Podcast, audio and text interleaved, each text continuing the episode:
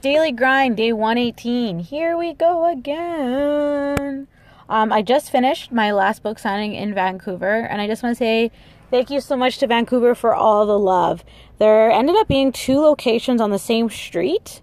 Like, sorry, uh, so there's two chapters. I was at Indigo, and there's Indigo, and there's in, there's Indigo Spirit and Indigo, and the other one was a few blocks away. And a lot of people went to the other location because it was slightly bigger, and they thought that was the one I was at. And it's insane to think how many people were going there. The store was calling and saying that, hey, people are looking for you. So, to anybody listening who's from Vancouver, thank you so much for the love.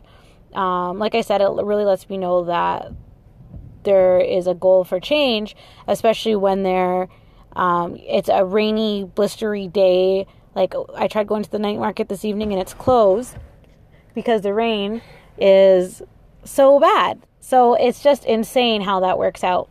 So again, um, really and truly, I have to say, like, I'm going back home soon, but Vancouver just really let me know that I'm on the right path, and I thank Vancouver for that. And yes, you guys, there's going to be days that your dreams seem too big. There's going to be days that your journey seems like, what the heck am I doing? But those days are just leading to bigger, brighter days. So keep following your heart, keep going at it. And again, Vancouver, thank you so much for the love. Appreciate it, you guys. Have a good one. Bye.